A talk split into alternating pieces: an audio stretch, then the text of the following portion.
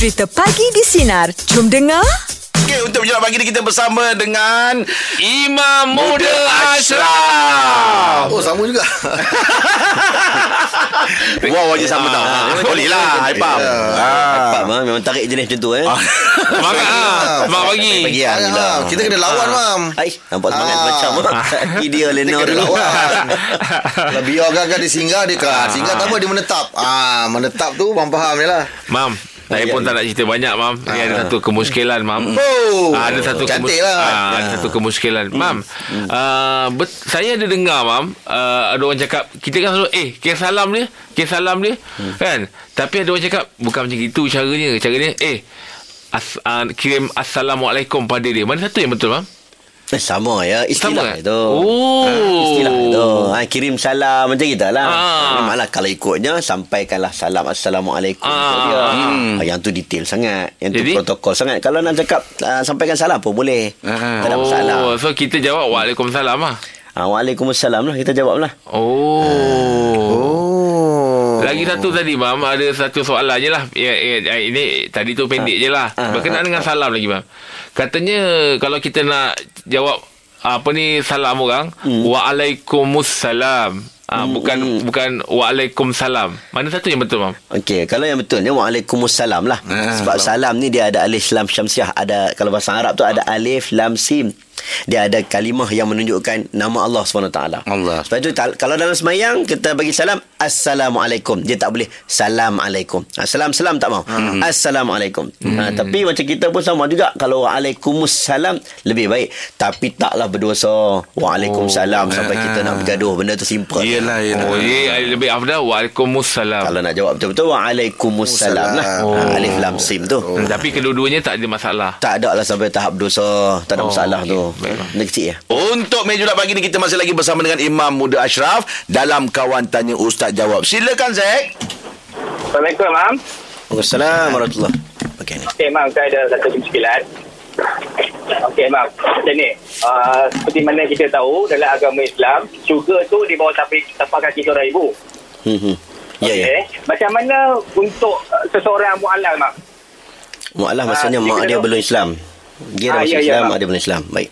Ah, ya, ya. Okey. Kita dengar jawapan daripada imam ya, cek ya. Okey. Okey, okay, terima kasih. Waalaikumsalam. Waalaikumsalam. Silakan, mam. Okey, baik, uh, Abang Zaid kita. Sebenarnya dalam Islam ni, mm-hmm. apabila kita ada mak, mak kita tetap kita kena santuni, tetap kita kena baiki hubungan kita dengan dia, mm-hmm. walaupun kita sudah memeluk Islam dan mak kita non-Muslim. Itu adalah syurga kita. Tak kira lah waktu kita jadi mu'alaf ataupun kita awal-awal Islam dulu sama hmm. mak ayah. Walaupun mak ayah kita Islam ke, mak ayah kita non-Muslim ke, tetap syurga berada di bawah tapak kaki mereka. Hmm. Walaupun bukanlah kata hadis yang kuat untuk sebut syurga di bawah tapak kaki ibu, tetapi dia isyarat-isyarat yang clear. Betul. Clear bermaksud kita tetap bergantung kepada mereka. Mereka hmm. tak redha, mereka marah. Okey, kecuali mereka tidak redha dalam bab akidah. Kalau mereka tidak redha itu tak boleh. Wa in jahadaka ala an tusyrika bima laysa ka bi'ilm fala tuti'huma. Kalau benda yang melibatkan akidah, hmm. mereka kata saya tak redha sebab kamu agama Islam. Ha, itu cerita lain. Hmm. Itu tak ada masalah, kamu tak boleh korbankan akidah kamu kerana hmm. kerana mak. Hmm. Tetapi dari sudut berbuat baik, menyantuni dia, suap dia makan, jaga kesihatan dia, bayar bagi duit untuk untuk kehidupan dia, hmm. tetap berjalan seperti biasa. hmm. Kena buat baik, dia tetap mak kita. Ya, yeah. Nah, gantung pada dia juga. Yalah. hmm. hmm. Okey, terima kasih, mam.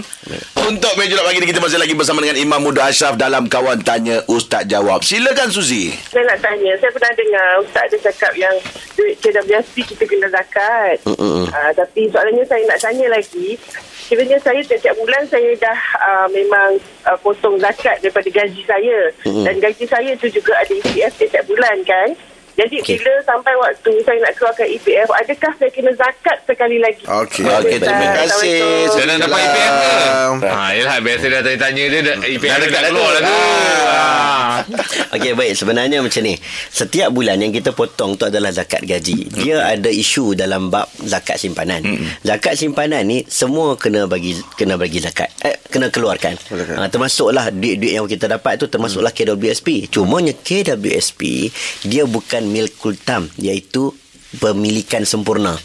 Dapat dekat kita, tapi kita tak boleh keluarkan. Mm-hmm. ha, Sebab dia tertakluk pada undang-undang kerajaan. Betul, Betul? Dia mm. kena keluar dalam tempoh waktu tertentu, lima puluh mm. dan sebagainya. Mm-hmm. Jadi selagi mana belum dapat pemilikan sempurna, adakah wajib tak wajib zakat? Maka ulama' bincang, ulama' kata wajib zakat, kena bayar juga. Tetapi bila kena bayar? Bila dapat duit tersebut. Ha, yang tu keluarkan porsianya. Melainkan fatwa kata dapat-dapat kita keluarkan E P F tu dengan tujuan kesihatan, sakit yang kronik. Mm. Eh, kadang-kadang kita boleh apply untuk dapatkan duit E P F tu. Mm. Ha, yang tu tak perlu zakat. Tapi kalau macam biasa, umur dah sampai, dah cukup, dapat duit E P F, mm. maka tetap kena keluarkan duit zakat. Tentang akak tadi potong tiap bulan. Ha. Potong tiap bulan ni duit zakat. Zakat pendapatan dia tak potong pun tiap bulan duit zakat K W S P. K W S P S P tu zakat yang lain. Hmm. Ha, lain lah. Ha. Oh. Yang dia tu potong tiap bulan tu, potong zakat. Semua ramai orang zakat potong pendapatan lah tu. Zakat pendapatan hmm. tak termasuk zakat K W S P. Ha, jadi oh. bila hujung tahun tersebut, ha, hujung kan hujung tahun, time dia time dapat, uh, dia, time dapat dia tetap kena bayar zakat K W S P. Oh. Ha, saya tanya sendiri orang pejabat zakat, pejabat zakat mencakap, eh mana ada potong tiap-tiap bulan duit zakat K W S P. Uh-huh. Yang potong tu adalah potong potong zakat untuk ambil gaji. Ah, pendapatan. Pendapatan. Pendapatan. Oh. Nah, jadi, duit zakat K W S P bukan pemilikan sempurna. Sebab mm. itu kita tak minta kepada kepada orang untuk bayar. Mm-mm. Kecuali pada hujung dia dah dapat, baru dia keluarkan. Hmm. Itu cara dia faham, eh? Hmm. Jomlah kita masih lagi bersama dengan Imam Muda Ashraf dalam Kawan Tanya Ustaz Jawab. Silakan Abang Masri. Ada dua soalan. Pertama, uh, solat subuh berjamaah, kita niat mengikut imam. Okey. Ada setengah tempat dia tak uh, tak baca kunut. Tapi okay. salah seorang daripada jemaah jemaah tu apabila kita nak dia baca kunut juga seorang-seorang dia. Apa apa hukum dia? Oh, yang okay. kedua, soalan kedua ialah apabila kita nak takbir sembahyang berjemaah, okey. Uh, dia nak takbir dia tak dia tak masuk orang kata kan. Apa yang tak masuk tu? Niat ke? Uh, dan niat tu tak edih tau. So uh, imam dah baca Fatihah, imam dah baca surah surah Al-Azim sehingga habis nak habis barulah dia jadi masuk dapat, dapat uh, takbir tu. Macam mana dikira tu? Okey okey baik baik. Okey kita akan daripada Imam Muda ya Abang Mazri. Okey Abang Mazri tanya soalan pertama tadi, dia tanya tentang doa kunut. Doa kunut okey. Uh-huh. Baik, first kali bila kita niat imaman mm. ataupun makmuman, mm. kita dah declare kita sembahyang jemaah. Mm. Bila kita sembahyang jemaah ada peraturan dia. Yep. Ha, you masuk dalam tim tentera you ada peraturan dia. Mm. You masuk dalam jemaah saja you kena ikut imam. Innama ju'ilal imam li'utamma bih. Wajib ikut imam. Mm-hmm. Tidak boleh mendahului imam. Dalam kes ni imam tak baca doa kunut. Mm-hmm. Okey, kita kena kenal pasti kunut ni sunat ataupun wajib. Yeah. Dia bukan rukun. Mm-hmm. Dia hanya benda sunat. Mm. Benda sunat dia pergi buat, dia tinggalkan perkara wajib iaitu ikut imam, mematuhi imam, mm. ikut imam. Mm. Jadi dalam kes ni tak boleh, dia boleh batal solat dia. Mm. Sebab itulah bila imam tak buat kunut, kita ikut saja. Ikut je. Yalah. Jadi mm. kalau kita duduk Masjidil Haram, jenuh juga kita tu. Mm. Sebab Masjidil Haram tak baca kunut. Betul. Mm. Kan? Jadi kita ni kena tahu mana sunat, mana satu wajib. Wajib. Aa, jangan buat kunut untuk nak nak semata-mata nak buat benda sunat. Doa doa kunut ni kalau kita terlupa, hmm. lepas tu kita pun terlupa pula nak sujud sahwi, masih sah solat eh? Masih sah. Hmm. Oh, hebat. Selesai satu kemusykilan. Okay, ha. Kemusykilan kedua. Kemusykilan kedua adalah apa? Niat tak masuk. Hmm. Okey, niat tak masuk. Okey, ini penyakit was-was. Hmm. Penyakit was-was ni satu benda yang tak bagus. Oh. Itu itu sebab itulah tu kita kata eh? was-was, ada setengah kata was was-waslah bagus hmm. orang tu dia lebih berhati-hati. Tak, tak, tak. Sebenarnya was-was ni adalah memang hasutan syaitan. Oh ya ke, Mam? Syaitan suka tengok kita was-was. Mam, macam saya ni, Mam. Saya ni kan O C D.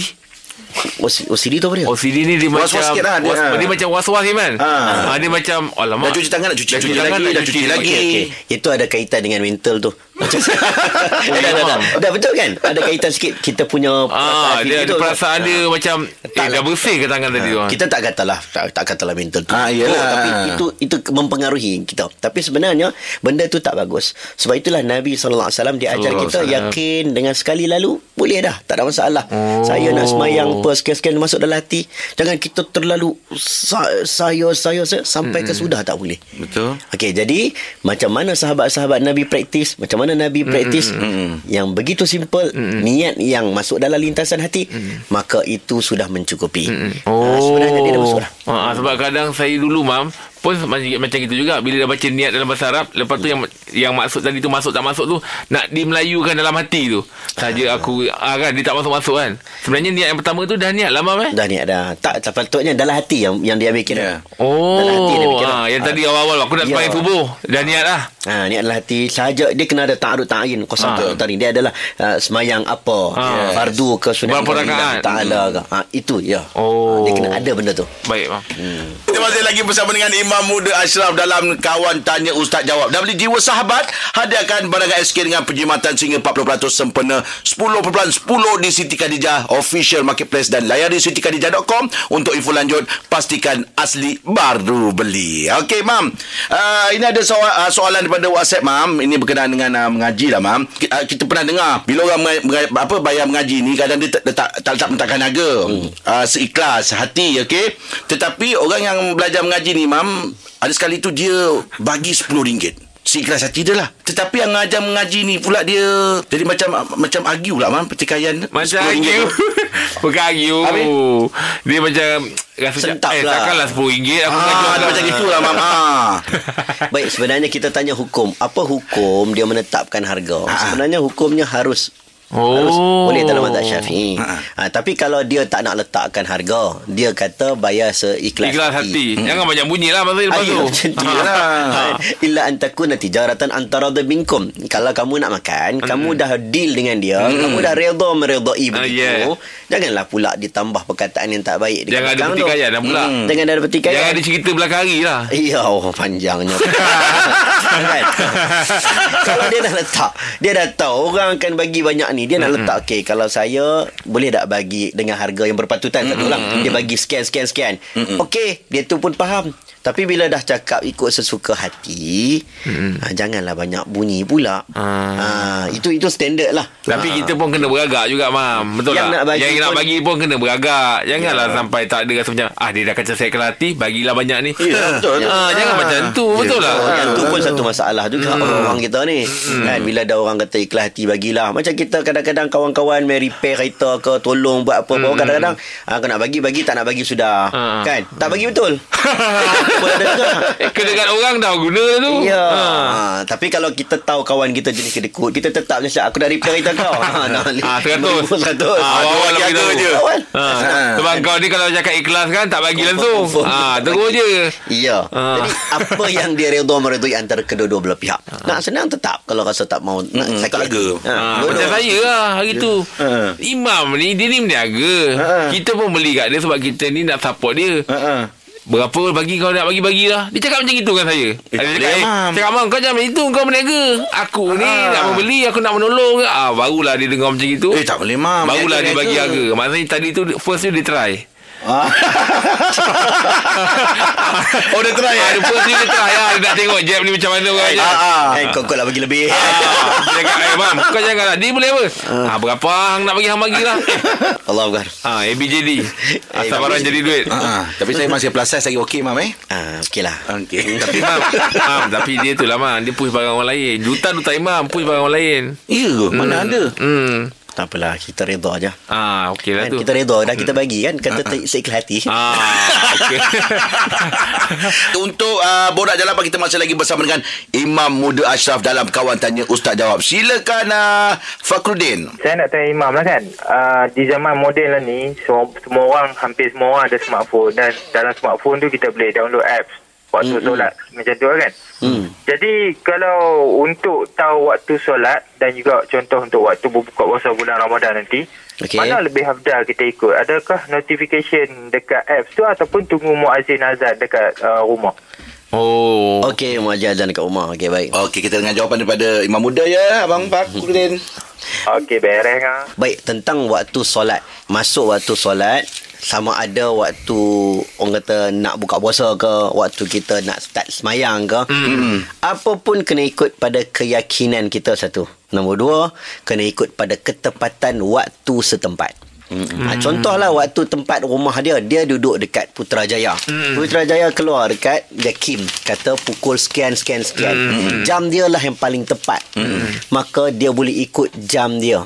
Oh, okay? Yakin lah. Yakin sebab memang itu time dia. Mm. Sebab apps ni kadang-kadang betul lah, apps ni pun kadang-kadang tepat juga. Mm. Cumanya dekat surau rumah dia tu, mm. biasanya Tok Bilal ni kadang cepat, kadang lambat. Mm. Ialah dia technical.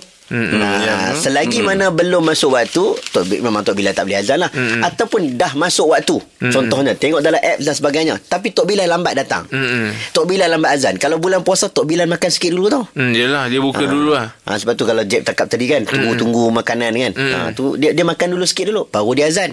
mm-hmm. ha, Jadi yang paling betul adalah waktu di tempat dia masuk pukul berapa. mm-hmm. Kalau masuk tujuh tiga puluh satu tiga puluh satu lah. hmm. ha, Walaupun Tok Bilal belum azan, okay. tapi kalau dia tak confident, sebab tu saya sebut tadi mula-mula keyakinan, mm-mm. dia tak confident, dia tunggu sampai confident, Mm-mm. sampai ha, imam azan. Ya, kalau eh, dia rasa Bilal dia azan. Yakin dengan Tok Bilal dia, Mm-mm. dia rasa apps ni tak betul, ha, dia tunggulah. oh. Tunggu ha. Sebab kadang-kadang ada orang dia travel, dia tengok dekat, dia tengok oh, dekat apps ni uh, pukul tujuh tiga puluh satu, mm. dia tekan minyak, tekan minyak sampai kat Perak dah. Dia, dia ingat maghrib saya tujuh tiga puluh satu ni, sampai-sampai sana tengok-tengok, baik, mungkin sana tak masuk lagi. hmm. ha, Dia kena tengok kawasan dekat Perak tu pula, ah, ha, kat mana dia berada eh? hmm. Ya, dia kena, orang panggil, refresh balik dia punya apps tu. Contoh, ah, tengok oh. kat sini pukul berapa pula. hmm. oh, ha, Baiklah, okay. ha, ha. Tok Bilal tu membantu je, syiar untuk bagi tahu. hmm. Okey, okay, baik. Terima kasih, Imam ya. Borak Jalapan, kita masih lagi bersama dengan Imam Muda Ashraf dalam Kawan Tanya Ustaz Jawab. Ustaz, okey, ini ada soalan daripada WhatsApp besar ya. Ada dua soalan ya. Soalan pertama, dia selepas solat dia tak baca doa. Adakah itu satu uh, perbuatan yang angkuh? Okey. Yang kedua soalan dia, selepas solat juga, sebelum dia baca doa, dia tengok phone dulu. Ha, dia dah belik-belik tengok phone apa semua, baru dia baca doa lepas tengok phone tu. Ha. Baik, sebenarnya solat ni bermula daripada takbir, berakhir dengan salam. Mm-hmm. Bila habis salam, maka sah solat dia. Lepas daripada solat, mm-hmm. dia okay. tak berdoa. Okey, doa ni termasuk dalam bab adab-adab dalam dalam kita ni semayang, lepas semayang takkan tak berdoa. Mm-hmm. Tetapi kita jangan judge orang yang tak doa itu sombong. Tak semudah itu. hmm. Ada sebahagian orang memang dia kelang kabut. Jadi dia mungkin berdoa waktu dia tengah pakai kasut, ha, betul. Mungkin dia berdoa dalam kenderaan dia, betul. Dan yang penting, mungkin ada sebahagian orang dia berdoa dalam solat. oh. Doa dalam solat ni luar biasa. Saya selalu bagi contoh. Contohlah Jeb call mak, call hmm. ayah. hmm. Ayah, ayah dah tak makan nasi. Ayah bagi kat saya uh, duit sepuluh ringgit dalam telefon. hmm. Kan ayah pun dengan, oh anak aku nak duit sepuluh ringgit, letak-letak telefon, ayah pun kirim duit. hmm. Okey, jadi satu kaedah, minta duit dengan ayah waktu telefon. hmm. Okey, ataupun satu lagi kaedah, Jeb call ayah, cakap-cakap-cakap-cakap-cakap, habis cakap, letak telefon, Jeb cakap sorang-sorang, ayah saya nak sepuluh ringgit, dengan harapan ayah nak dengar. hmm. Kan, adakah uh, teknik yang pertama lebih diketahui oleh ayah ataupun teknik yang kedua? Teknik yang pertama lah, sebab mm. waktu tengah on call tu dah minta dah. Mm-hmm. Sebab itu kalau kita dalam solat, begitulah. Kalau kita nak doa, kita doa dalam solat. Lagi oh. afdal. Tapi tak mengganggu bacaan. Tak. Contohnya kita baca Subhana Rabbil A'la, Subhana Rabbil A'la. Contohlah dalam okay. hati kita, uh-huh. dalam hati kita berniat, berdoa, ya Allah, aku sembah Engkau ni, ya Allah, aku banyak dosa. Dalam solat tu, sepanjang solat boleh berdoa. Uh-huh. Sepanjang solat, waktu tengah berdiri, hati kita akan bermain-main dengan dengan doa kepada Allah. Ha, itu satu. Jadi uh-huh. kita susah nak judge orang yang bangun lepas daripada bagi salam, orang uh-huh. tu tak baca doa, susah kita nak judge. Uh-huh. Betul. Ha, cumanya mungkin kalau orang tu betul lah dia ada masa lebih, ha, buka phone pula kan. Mm-mm. Sepatutnya ambil lah masa sedikit, ha, istighfar, baca wirid-wirid yang Nabi ajar. Sebab apa Nabi ajar kita wirid-wirid tu? Nak bagi gambaran, mungkin dalam solat kita ada benda kurang. Sebab itu kita pun astaghfirullah, astaghfirullah, mm-hmm. la ilaha illallah, sampailah kita zikir, sampai kita doa. Mm-hmm. Itu lebih afdal. Barulah nak buka handphone, bukalah handphone. Lepas tu mm-hmm. taklah sebelah sekejap. Saya bagi tahu simple ya. Kita nak main bola contohnya. Mm-hmm. Cik, wah, kita main bola kan. Kat jepun-jepun kan. Contoh main bola. Nak, nak masuk padang, jam tangan kena buka. Betul. Buka. Nak masuk padang, handphone kena buka. Mana Betul. Kita nak selfie tengah padang? Yalah, yalah. Kita ikut peraturan. Sebab apa? Ini peraturan padang. Betul. Kenapa nak masuk tempat solat kita nak bawa handphone lagi? Hmm. Kita nak, nak nak cerita dengan siapa ni? Kita nak jumpa Tuhan ni. Yang tu nak jumpa player sebelah sana, ni nak jumpa Tuhan. Mm-mm. Kalau boleh tu, tak tepi sekejap. Mm-mm. Habis kita urusan dengan Tuhan, ha, buka-buka lah. Bukan dia tak bagi, Mm-mm. bagi. Ha, itu cara kita lah. Itu bab adab. Ha, tak ada lah kata ha, bab sombong tak sombong. Ha, itu, itu itu susah nak kita nak judge orang. Bergantung pada orang tu lah. Mm-mm. Kalau orang tu betul-betul dia tak nak minta, dia memang sombong, sombong lah juga dia. Yalah, betul. Allah alam. Borak Jalapan, kita masih lagi bersama dengan Imam Muda Ashraf dalam Kawan Tanya Ustaz Jawab. Mam, ini ada soalan pada WhatsApp, Mam, ya. Okey, uh, soalan dia macam ni, Mam. Patutkah saya bagi duit pada ayah saya bila dia minta, sebab saya tahu kadang-kadang duit itu digunakan untuk beli nombor ekor. Ha, banyak nasihat banyak kali dah saya bagi tapi tak berhenti juga. Tapi saya fikir bagi belanja tu tanggungjawab saya, tapi ayah saya beli nombor ekor ke tak, itu antara dia dengan Allah. Betul ke, Mam? Ha, soalan dia tu. Okey, baik. Uh, tentang duit nombor ekor ni, memanglah nombor ekor tu hukumnya haram. Hmm. Okey, kita bagi duit ayah, duit kepada ayah kita ni sebab tanggungjawab kita sebagai seorang anak. Hmm, betul. Baik, kita bagi pertamanya kita tak payah tanyalah dia nak guna untuk apa. Kecuali dalam keadaan faman kana allazi alaihi alhaqqu safihan aw dha'ifan. Orang-orang yang tak pandai menguruskan kewangan. Contohnya hmm. ayah kita ni dah nyanyuk, tak pandai urus kewangan, hmm. ataupun sebagainya dalam keadaan badan yang lemah, sakit, dia bagi duit pun kat orang lain. Mungkin waktu itu dia kita kena ambil tanggungjawab untuk nak uruskan dengan baik kewangan tu. Sebab dalam Quran kata jangan kamu bagi kepada orang yang tak bijak untuk menguruskan kewangan. Hmm. Ha, dia takut duit itu jadi ke arah lain. Orang lain boleh ambil kesempatan. Hmm. Dalam kes ni, bapa dia ni dia bukanlah tak pandai urus, pandai urus tapi pandai sangat. Hmm. Ha, pandai sangat sampai pergi tikam nombor ekor. Jadi kalaulah dia tahu dengan betul bapa dia memang ambil duit tu untuk pergi tikam nombor ekor, maka mungkin digunakan kaedah-kaedah yang lain. Contohnya dia kata ada pengurangan, kalau abah saya bagi banyak ni je, abah untuk makan je, hmm. ha, sebab tahu dah lebih ni abah nanti pergi ketikan nombor ekor, ha, contoh. Ataupun sebab ini dalam unsur nasihat, sebab benda haram anak boleh nasihat ayah. Betul. Ayah buat hmm. benda haram, anak boleh nasihat ayah. Yelah, kita nampak ha, nasihat kan dengan hikmah lah. hmm. ha, Bagi bagi duit dekat mak ke, hmm. bagi duit ataupun buat simpanan asing untuk ayah ke, hmm. kita sendiri bagi ikut hari ke, mm-hmm. bagi kod uh, ter, hak-hak tertentu, kita sendiri yang plan yang sesuai untuk ayah. Ataupun macam kaedah tadi dia tanya, saya bagi pandai-pandai ayah saya lah guna. Ha, contohnya kita dah nasihat dah, dah bagi tahu semua dah, dah dia pun cakap baiklah aku takkan gunalah untuk tikar nombor ekor ni. Kita bagi je lah, tak payah kita nak tanya detail ayah, ha, keluar audit makan telur berapa ringgit, bendi berapa ringgit, tak payah. Dia nak pastikan benda tu kan. Ya, tak, tak perlu sampai susah begitu. La tasalu an asya'in tubdalakum tasukum. Jangan kamu tanya satu benda yang menyusahkan kamu. Ha, hmm. mungkin ada benda tu membuatkan kamu lebih susah. Jadi bagi kata itu urusan dia dengan Allah. Kita tetap kena bagi nasihat, hmm. jangan buat benda haram. Ya, benar. Hmm. Okey, Mam. Uh, terima kasih banyak, Mam, untuk hari ni, Mam. InsyaAllah uh, ada rezeki nanti. Kita akan berjumpa lagi. Dan kami terus doakan nak Imam diberi kesihatan yang baik, Mam, ya. Amin. Okey, Mam. Terima kasih, Mam, ya. Pagi di Sinar bersama Jeb, Rahim dan Angah kembali memeriahkan pagi anda Isnin ini bermula enam pagi hingga sepuluh pagi.